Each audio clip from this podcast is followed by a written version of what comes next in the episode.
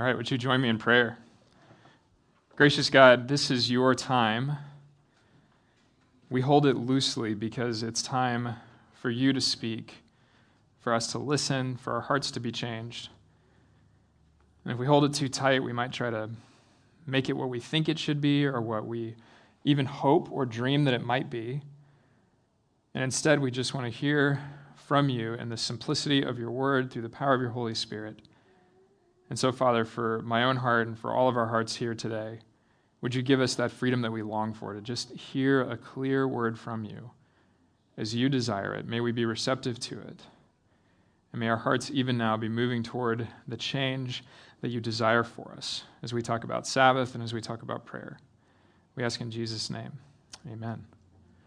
Sabbath and prayer, if you look at any sort of holistic study of the spiritual lives of Americans, are two things that people almost universally say they're just not that good at.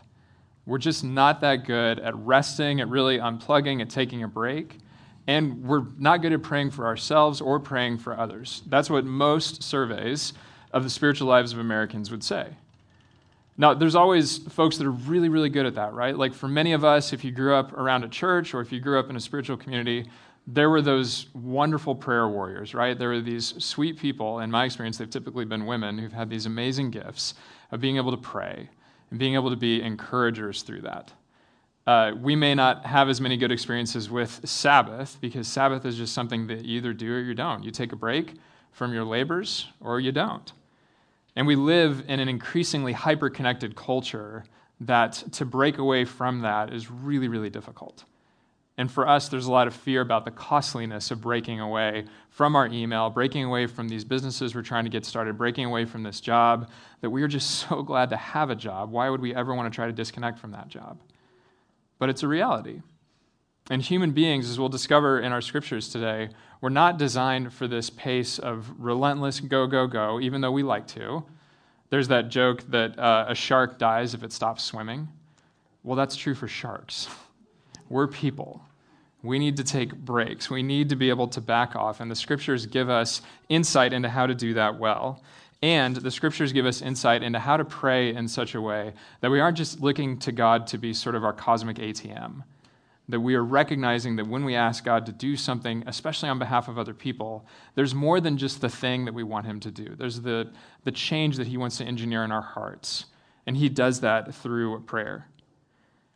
And I want to mention this at the beginning. If you're coming at this and you're going like, Sabbath, prayer, these are things that just sound like another universe to me, that's okay. All throughout our sermon series called Sustainable Faith, we're talking about these ancient, tried and true disciplines, these things that people of faith have practiced for a long time. And sometimes those of us who would say we are people of faith or that we're, we want to grow in these ways, we're just trying it. We're just trying to figure it out. We don't have the market cornered on what it means to practice Sabbath or to pray.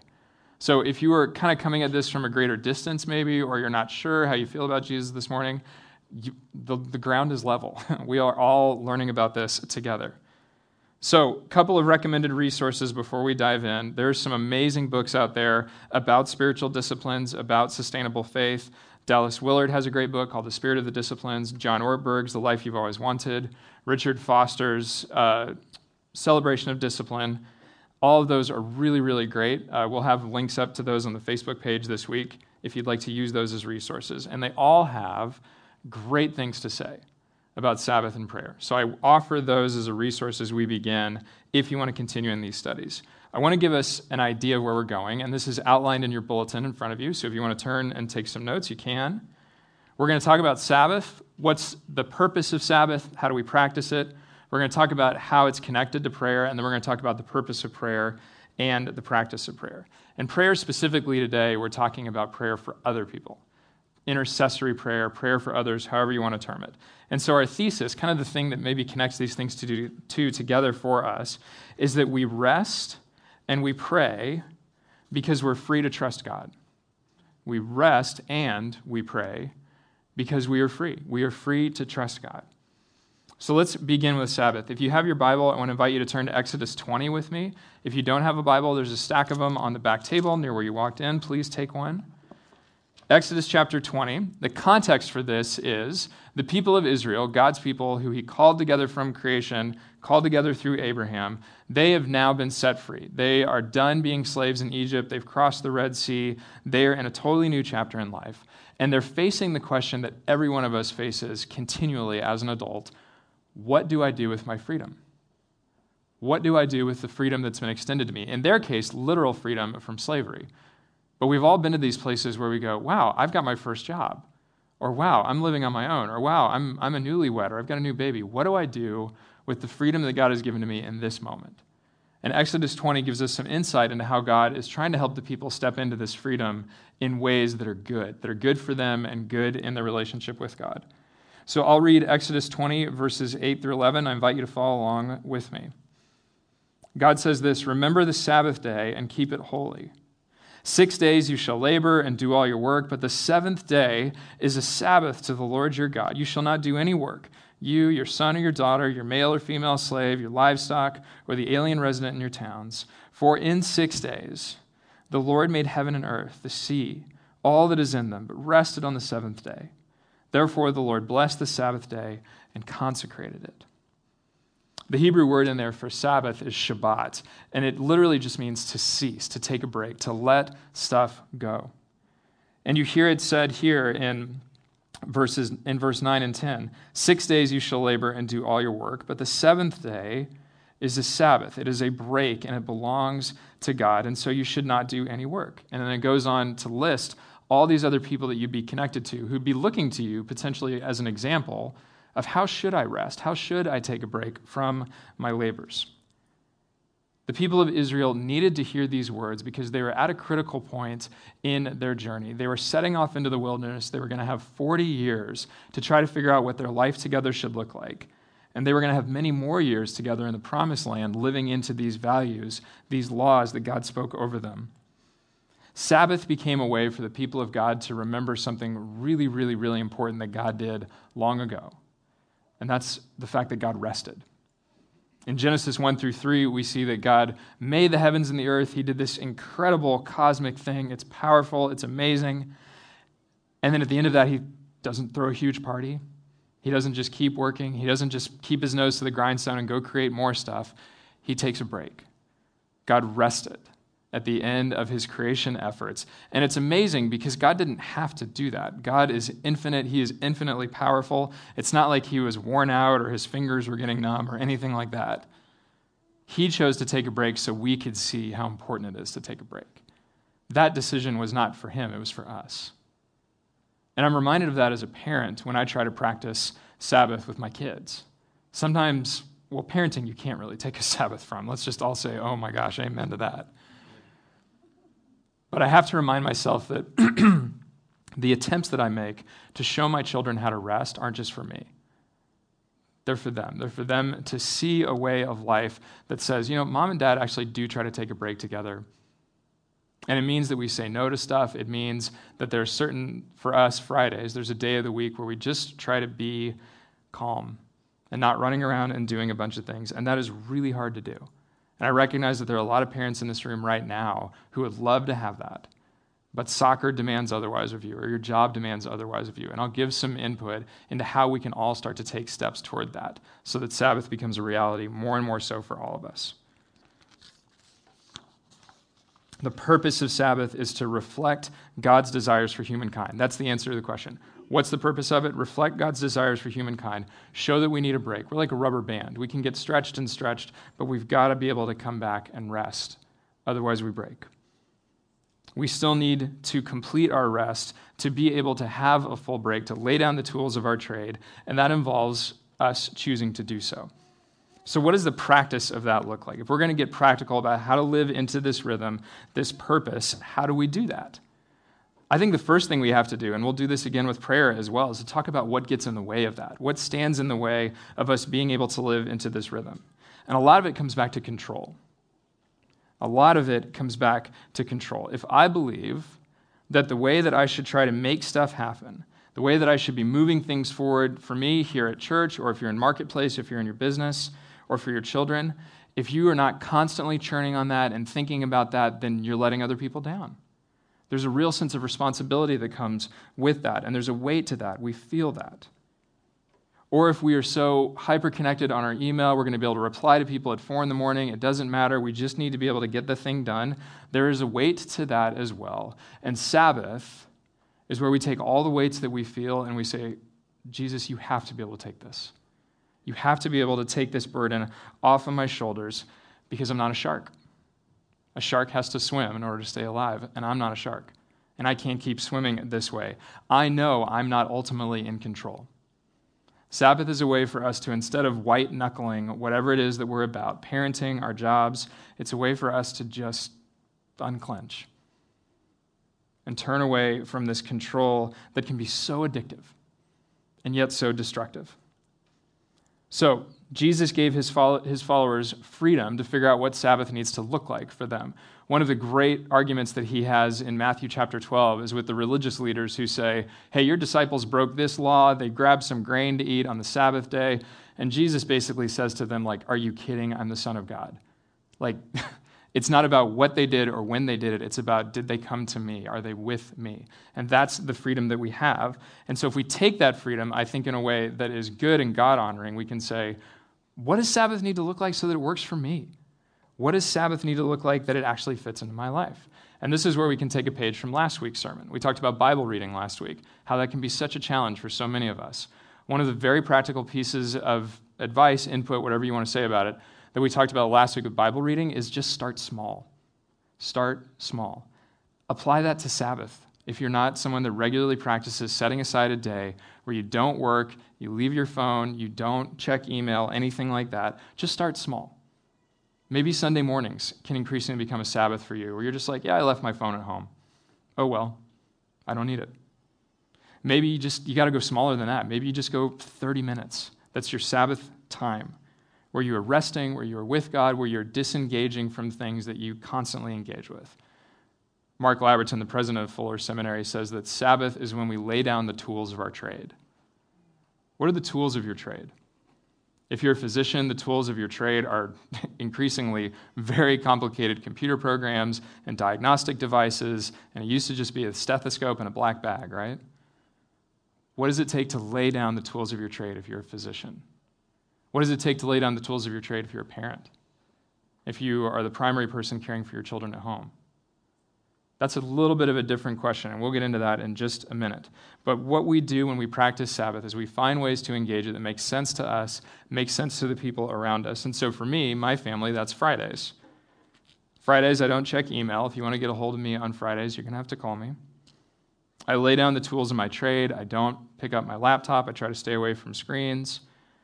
One of the things that's really bringing me joy right now on Fridays is that I walk my kids to school, and my son and I walk home from school together, and we take a longer route. We don't go the most direct way home, the most, you know, exact point A to point B. We take a little bit longer route. And what we say to each other when we make that decision is we go, it's Friday, we got time. So turn to your neighbor and say, we got time. Go ahead. We got time.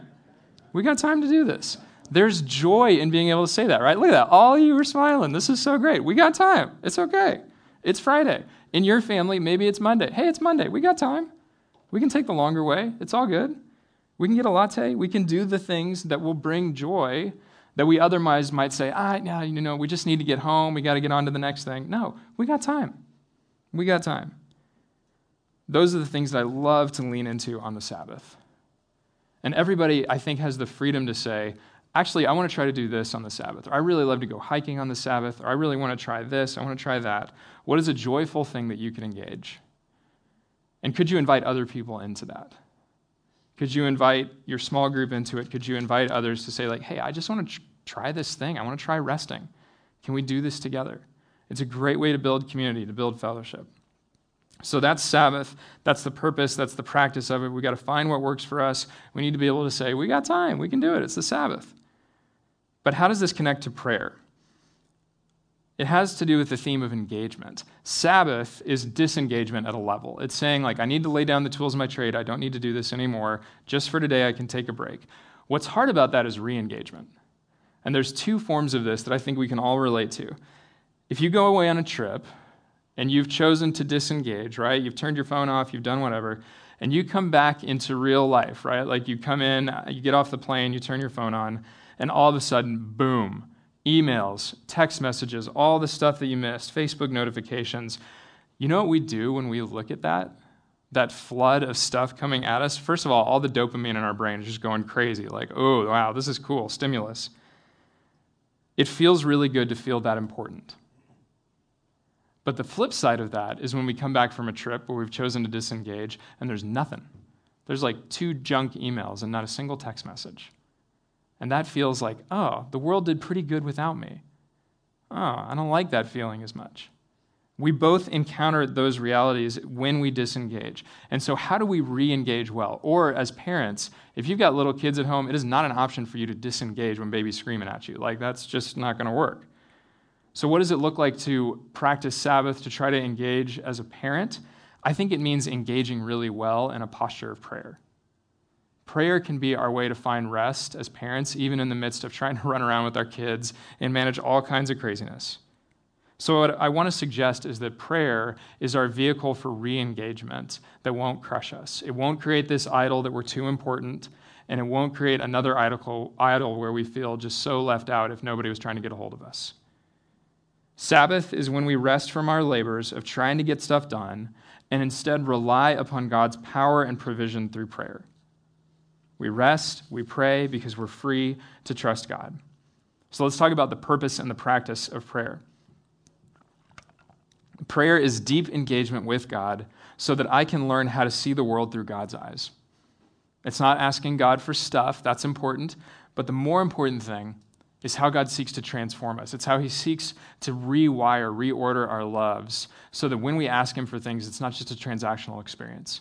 It's something where we hold out to him, hey God, I would love to have some help with this, or this person's really struggling, and we are increasingly aware of when God says, yep, and I've got a work that I'm going to do in you too. As you ask for this for your friend, as you pray for this for your family, I've got something that I want to be doing in you, and I want you to be aware of it. Dallas Willard once said that prayer is simply talking with God about what we are doing together. Talking with God about what we are doing together. I love that because it implies that mutuality. Like, yeah, we're in this. Like, God is with me as I pray. And a great example of this from our scriptures is when Jesus is praying in the garden on the night of, that he was betrayed. It's a really emotional, painful story to read. And what happens is, is Jesus goes into this moment, because he's God, he knows what's coming. But because he's human, he feels the fear and the weight and the pain and the anxiety of it. And he spends these hours and hours and hours in prayer, and the scripture tells us he just keeps praying, and he's so feeling the weight of this. He prays for relief. He prays for a different way forward. And over time, he's able to say to God, this incredible, courageous, and terrifying prayer, not my will, but your will be done. And can you imagine what that felt like? I mean, there's probably a little bit of relief in that moment. But if you say that, not my will, but your will be done, and if you're Jesus and you know what's coming, that you're going to get beat up, that you're going to get spit on, that you're going to have a show trial, and you're going to be crucified. Not my will, but yours be done is a prayer of someone whose heart has been transformed. A prayer of someone whose heart is that much more in line with what God desires. I don't think Jesus was ever out of line with what God desired for him. What I think happened was is he demonstrated again for us that even this awful thing that he knew was coming, he could show up to it through prayer.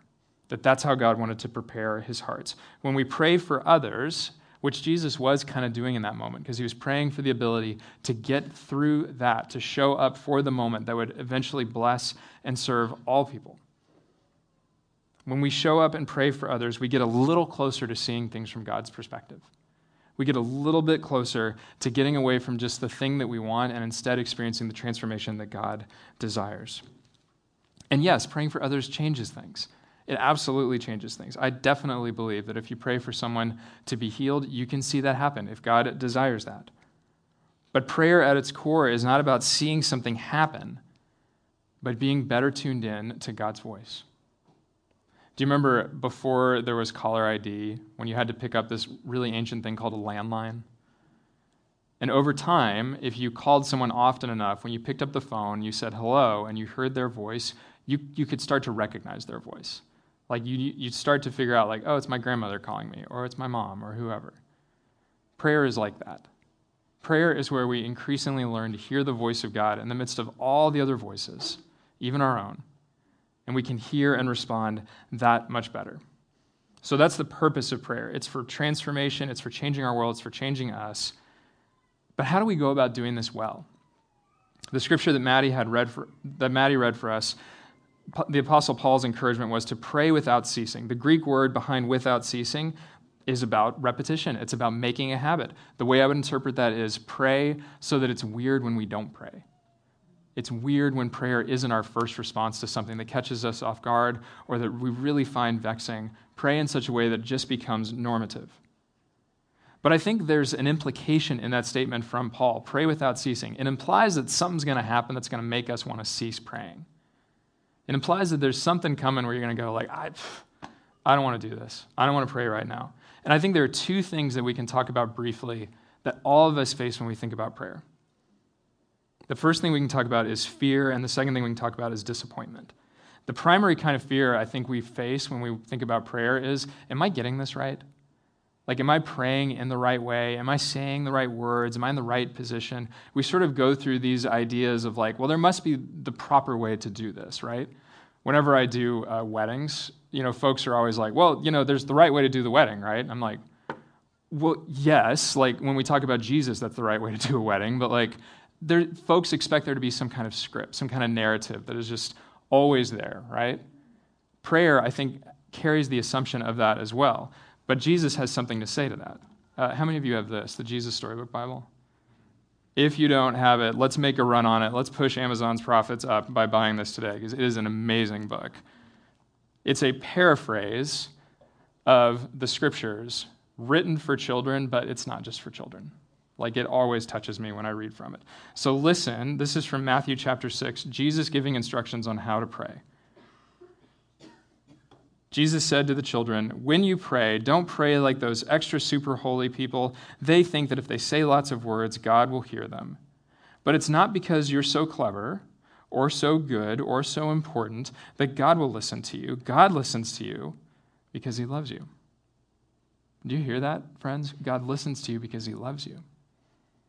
Did you know that God is always listening to you? Did you know that God can hear the quietest whisper deep inside your heart, even before you've started to say it? Because God knows exactly what you need before you even ask him. You see, God just can't wait to give you all that you need. So you don't need to use long words or special words. You don't have to use a special voice. You just have to talk.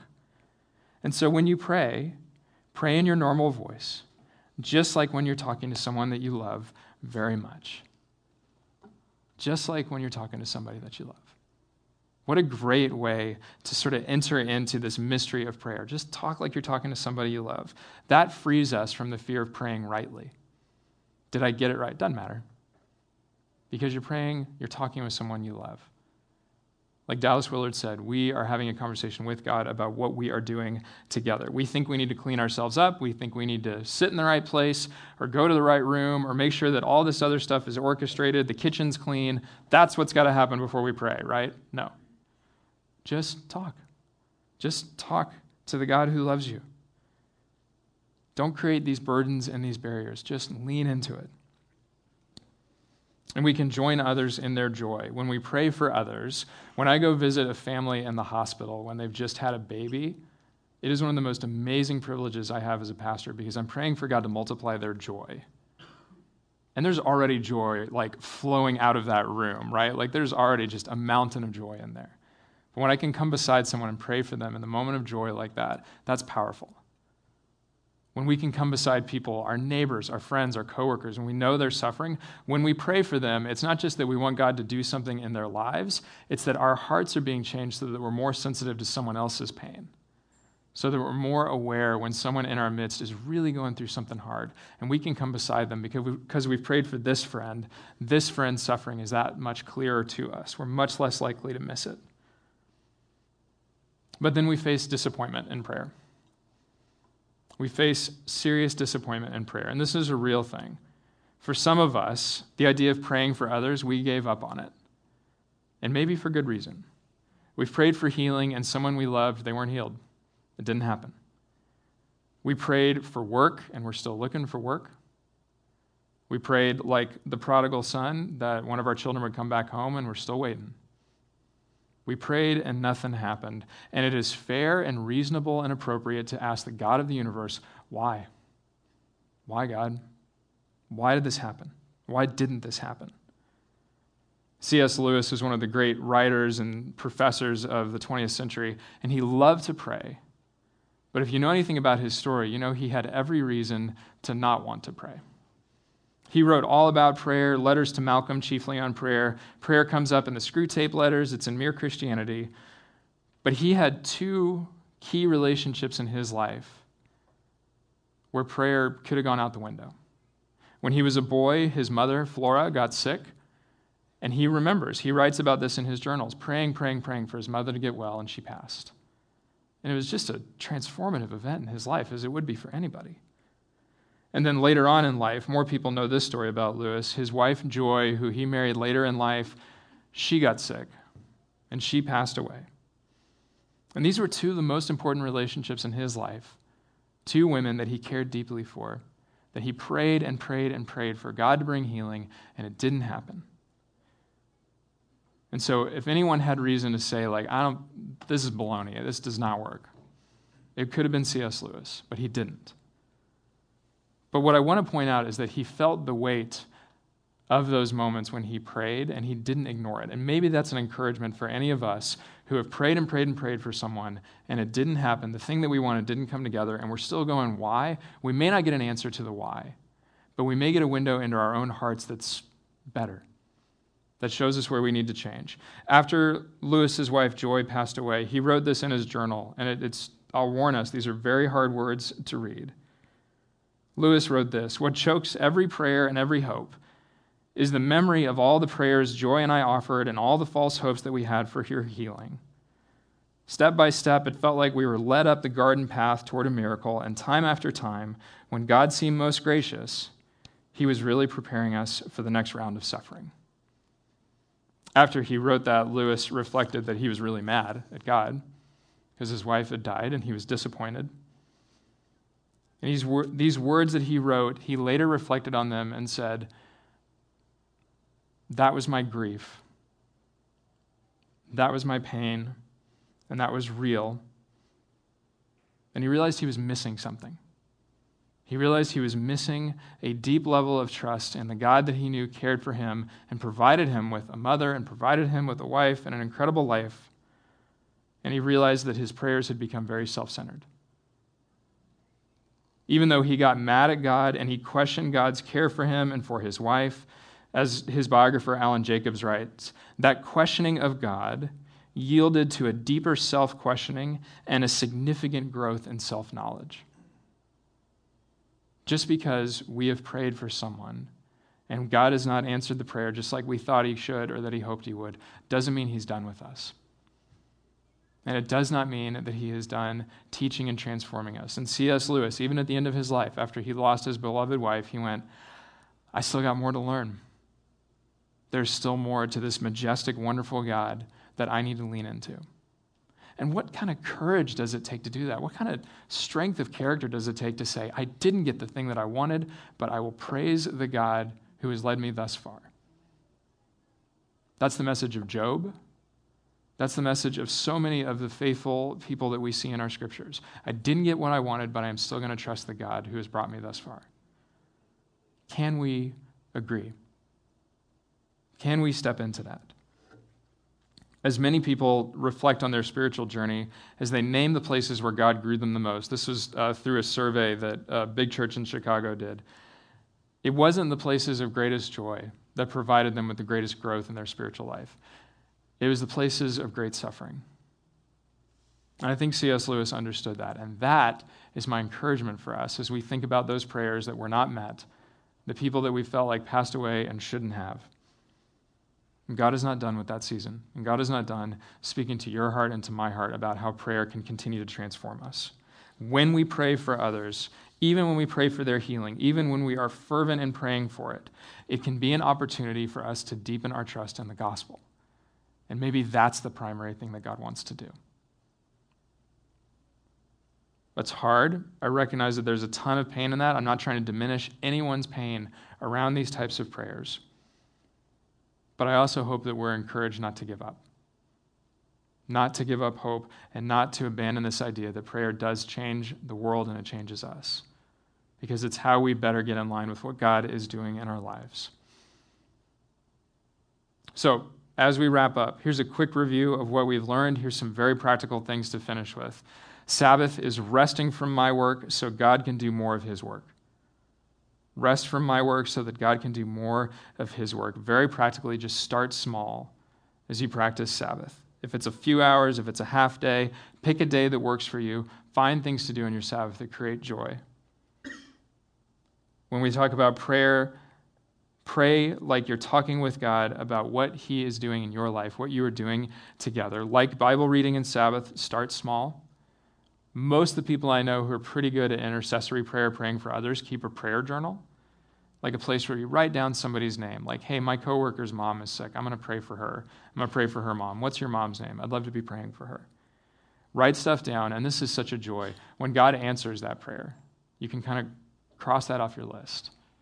You can celebrate that God has brought someone a job, or that God's brought healing, or God's brought a new baby, or any of these wonderful things. And like Jesus did in the garden, we pray with open hands. We say, Father, not my will, but your will be done. And that is what brings us the freedom to pray and to enjoy Sabbath. And I'd like to invite all of us to pray together. Would you join me in prayer? Jesus, in these moments, we have heard from your word. We've heard that you are good to us, even when we can't see it.